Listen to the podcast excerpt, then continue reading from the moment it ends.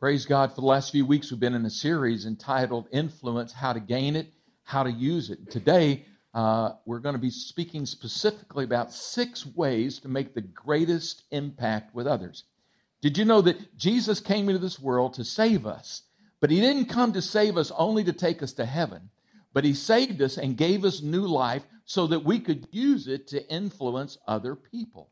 A lot of times we become very selfish, we become very self centered in our lives, and we forget the fact that God has placed us here on earth that we can truly be an influence to other people. So, no matter who you are today, no matter what your net worth is, no matter what you think about yourself, you can have the right kind of influence on other people that will truly make a difference. But of course, the practical question comes well, what do I have to offer? What can I do? We learned last week that Jesus actually instructs us that we are to be what? Salt and light. Both of those are influencers in the lives of others as well as the culture and the communities that we live in. But how do we accomplish that kind of influence? What do we do? Are there some primary influence agents in our lives that possibly we can maximize and transform in order that they can be used to influence others? I believe that there are. So I'm going to share with you this morning six of those. You ready for them? You don't think I can get all six in, but I promise you I can. Here we go. All right, number one, our integrity. You might have never thought that your integrity could influence others, but it is truly one of the primary influencers that we have available to us. Socrates once said the first key to greatness is to be in reality what we appear to be. That that is truth, isn't it? It's not the Bible, but it's still truth, all right? And Integrity has to do with the fact that we are at one. We are undivided. We are what we seem to be. In other words, our talk and our walk line up. Integrity is critically important. Someone once said that image is what people think we are, but integrity is what we really are. You know, a lot of people put on the right a different show, don't they? They put on one kind of a veneer, but in reality, there's something else. Integrity is something that will never disappoint. Image, our image, which impresses people, doesn't impress God. Integrity will impress God and others, all right? So our image impresses people, but it promises a whole lot, but usually produces very little. But your integrity will never, ever disappoint. I really have found in reading and studying that integrity has more influence than we can imagine. Did you know that in a study that was done by the UCLA Graduate School of Management, they were talking about the five qualities necessary to be a successful employee and someone that rises through the ranks. And they found that uh, in all of those that they were interviewing, 100% of the respondents ranked integrity among the top five attributes necessary to be upgraded as an employee.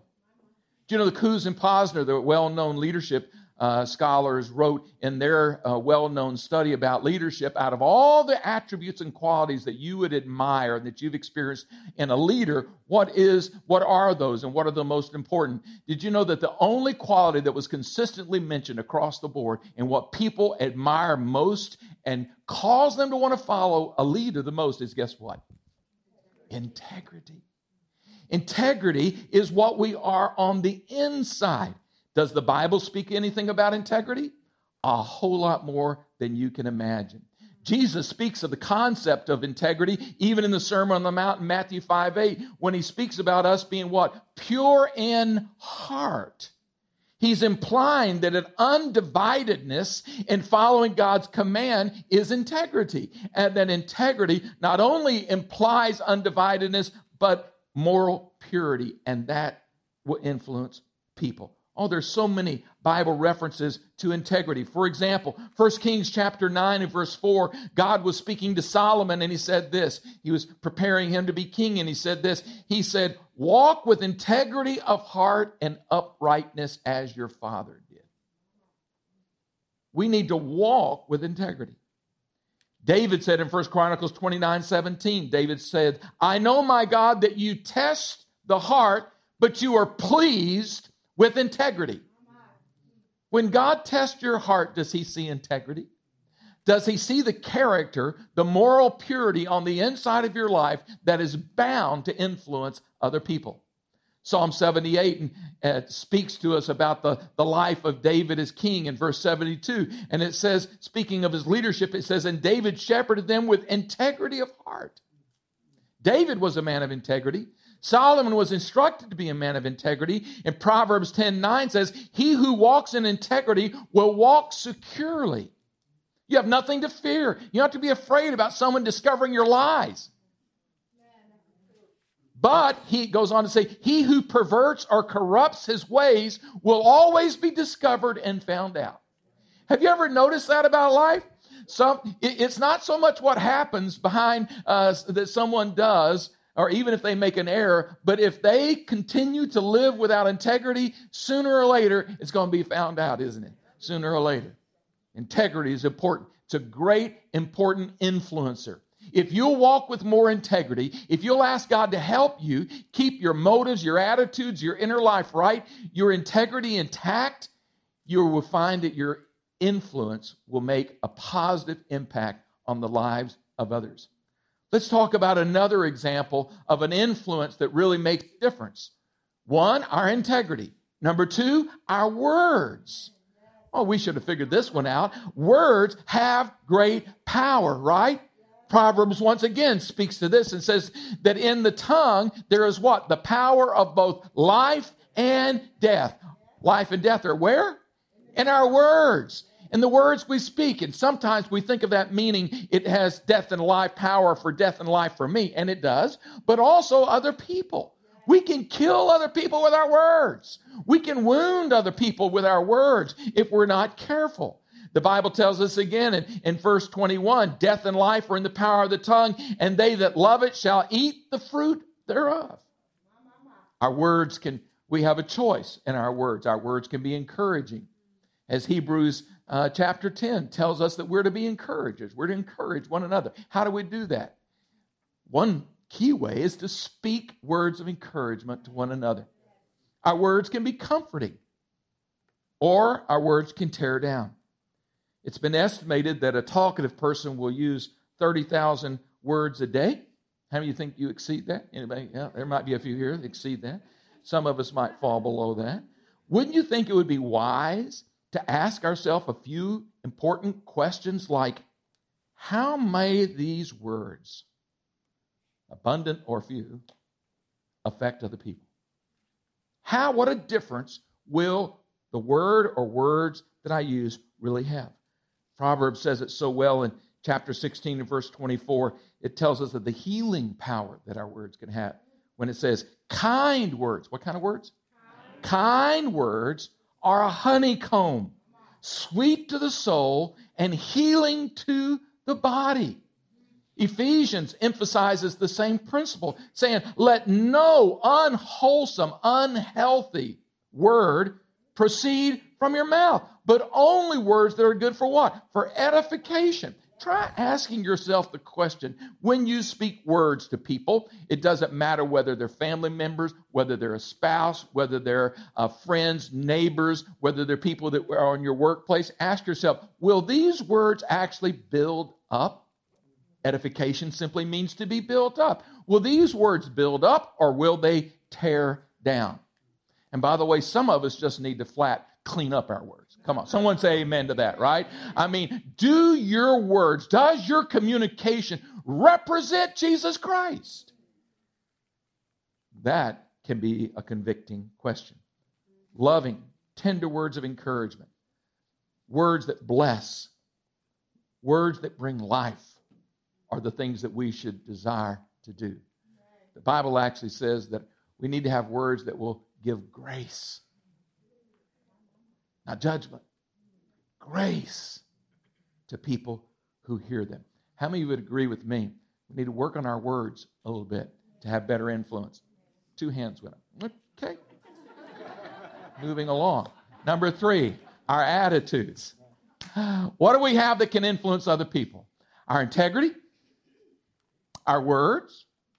What about attitude? Uh, Kara and I used to kind of, I mean, it became such a common thing raising uh, two boys that we didn't have to go into great depth. There was a certain point in life where we'd simply look at them and say, attitude. just wanted to say, just remind them of attitude. And they knew exactly what we're talking about. Do you know that attitudes have an amazing power?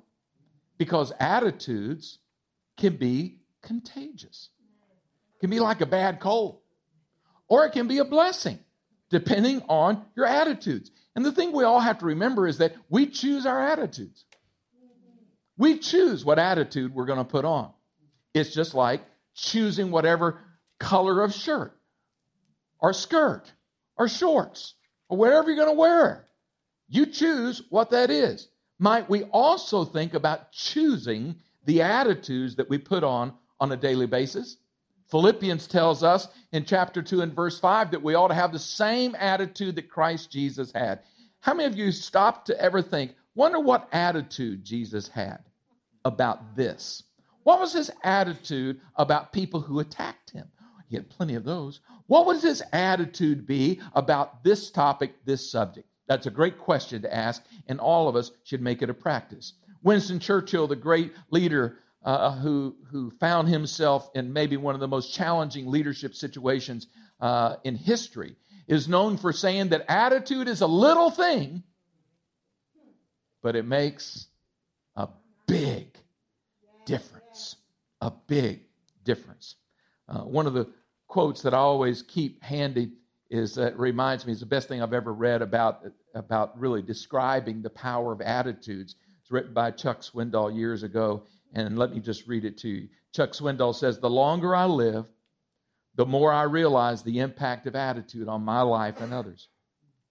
Attitude to me is more important than education. It's more important than money, than circumstances, than failures, than successes." than what other people think, say, or do. It's more important than appearance, giftedness.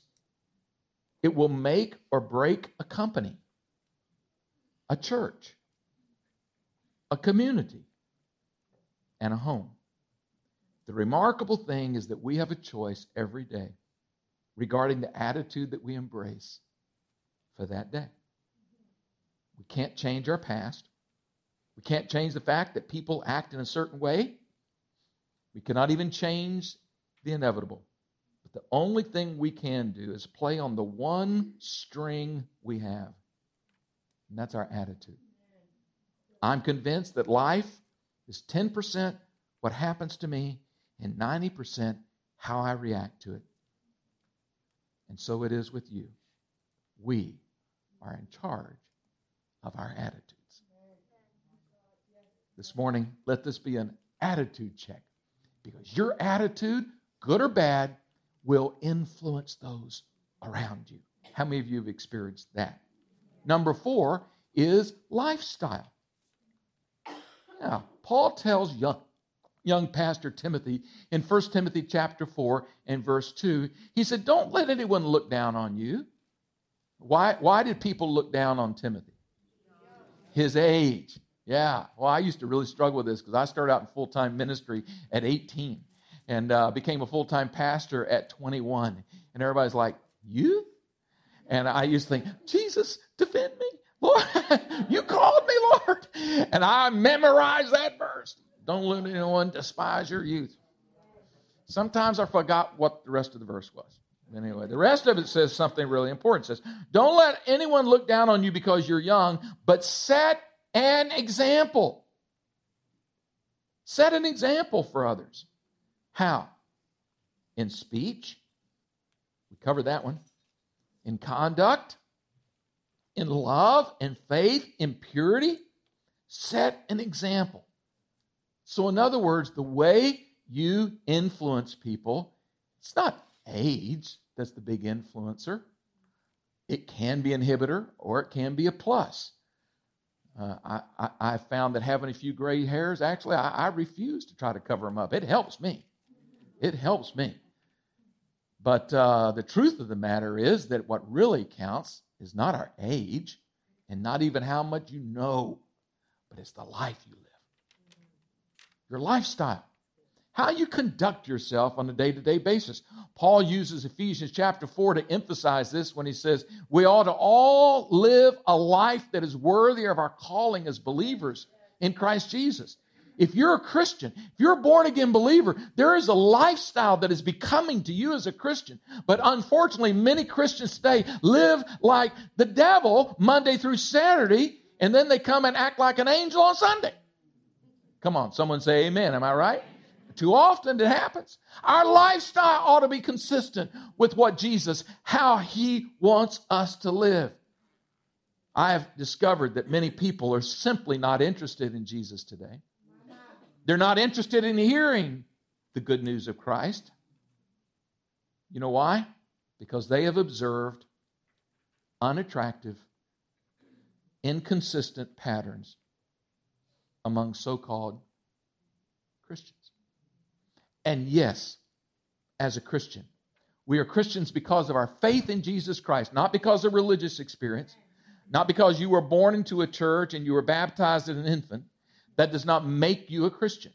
What makes you a Christian is a personal choice of faith to turn away from your old life, put your faith in Jesus, and be forgiven. Aren't you glad that it's not because of good works that we're forgiven, but it's by grace? None in this room would qualify.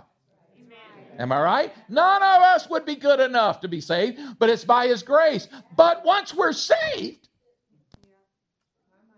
once we are saved, the Spirit of God that lives within us wants to bring us to a place of our lifestyle being conformed to where we act and behave more like Jesus. I could give you a list of 25 lifestyle issues. I just chose three this morning, very simply. Number one, how about authenticity?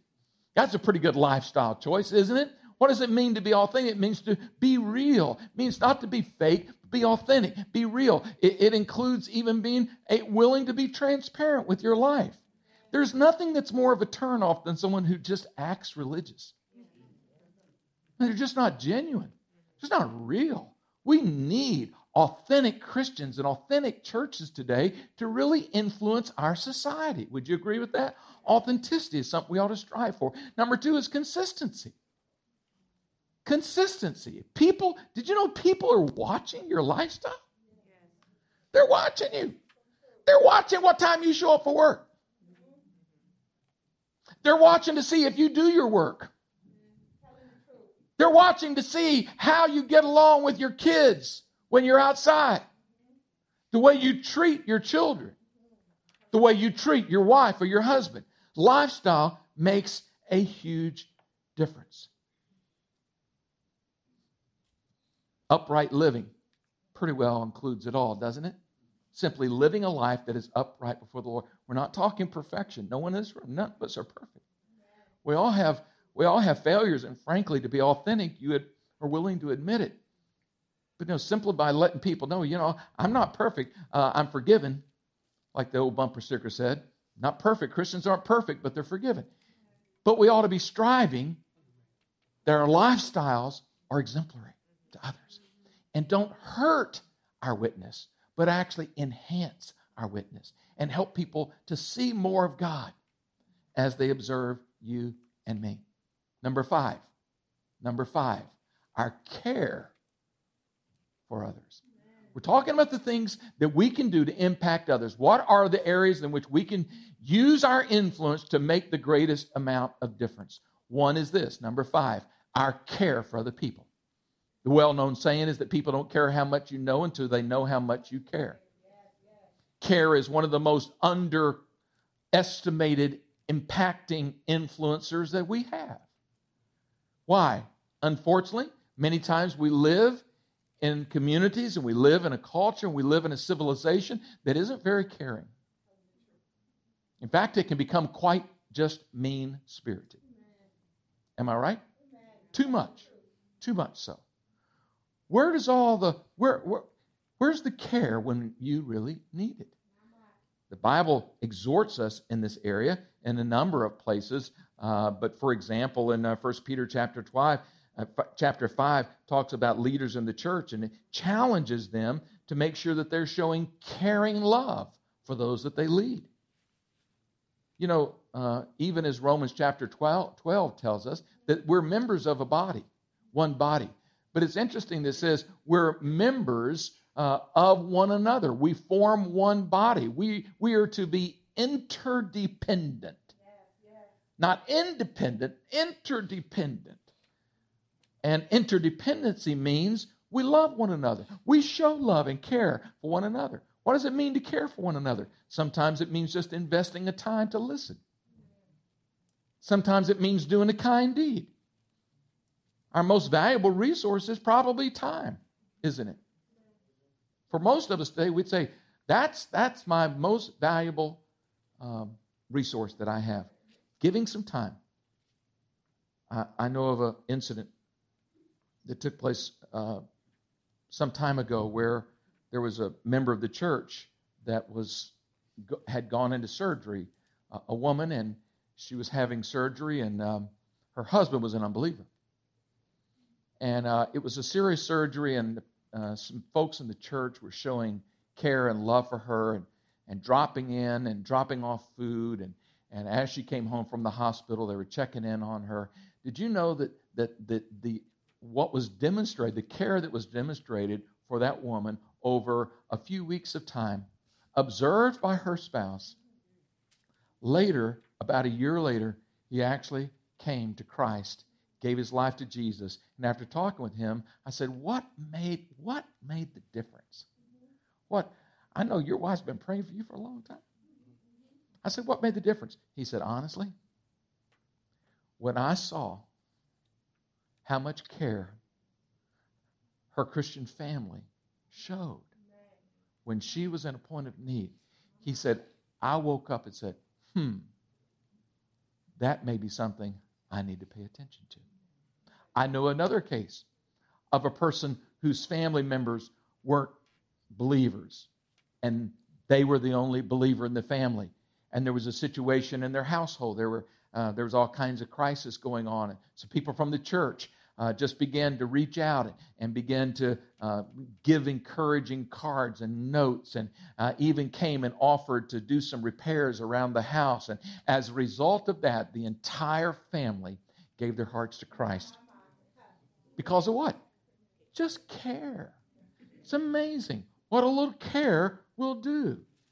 Yeah.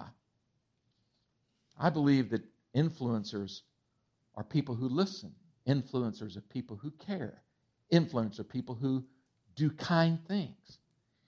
Influencers are people who seek to understand others. And I think we can surely all do that. Let me offer to you one more, and that's one that we all can guess, couldn't we?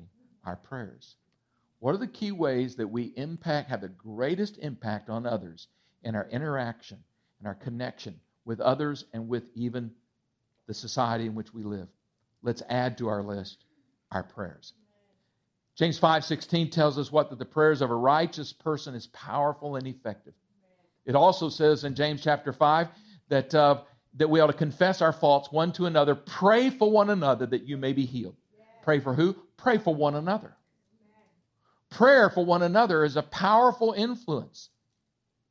And the person you pray for doesn't even necessarily need to know that you're praying for them, but it still has great power and influence. I don't have to tell you that prayer has power. We all know that. But the Bible emphasizes again in Ephesians 6:18, pray in the spirit on all occasions. With this in mind, be alert and always keep on praying for all of God's people. Keep on praying for others you and I underestimate and undervalue how much influence our prayers can have on someone, whether it's their, their, their faith or their crisis or what they may be going through. Uh, E.M. Bounds, the well known author, advocate of prayer, says things so well. And he says, talking to men for God is a great thing. He said, but talking to God for men is greater still. He's so right. Praying makes the difference. Most of you remember um, story, uh, the movie that was made. Uh, I guess it was 2015.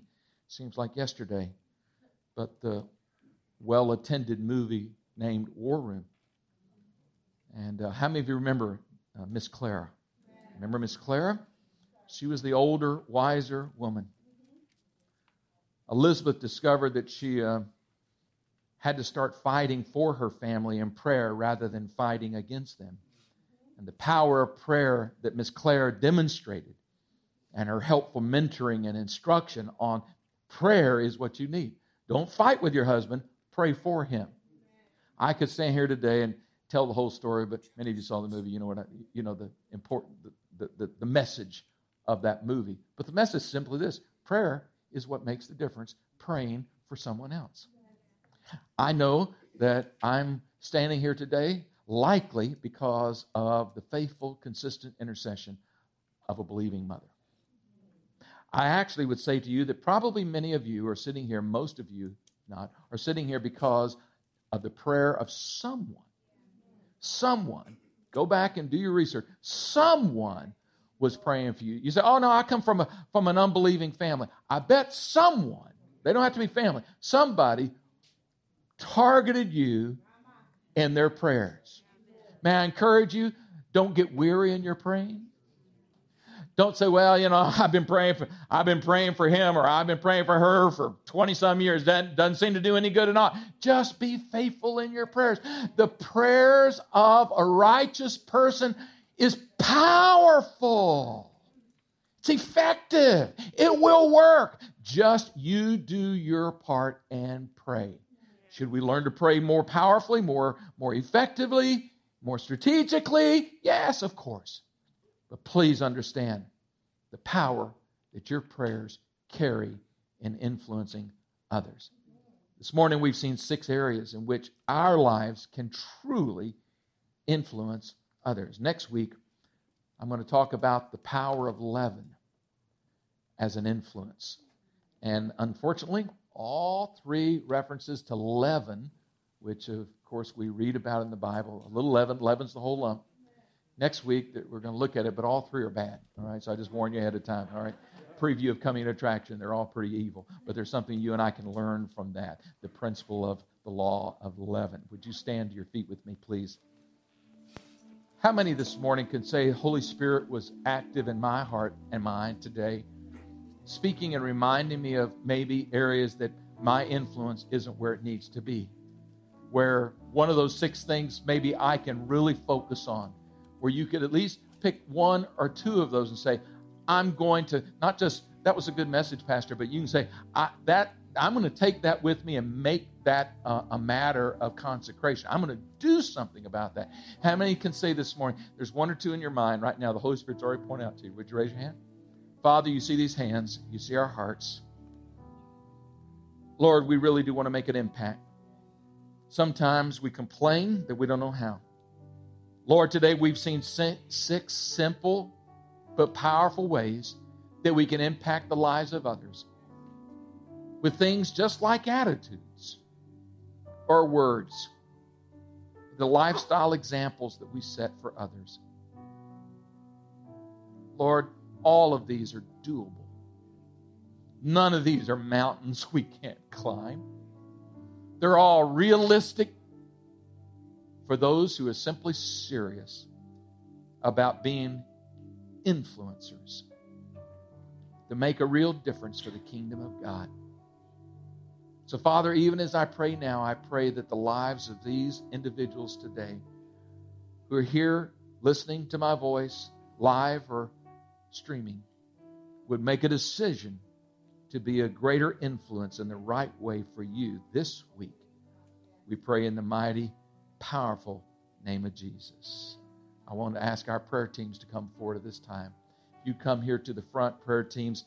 This is open ministry time available for you. If you have a need in your life, you have something that you're facing in your life, doesn't matter whether it's material, whether it's spiritual, doesn't matter whether it's financial or whether it's physical, doesn't matter whether it's uh, social or job related or financial or whatever.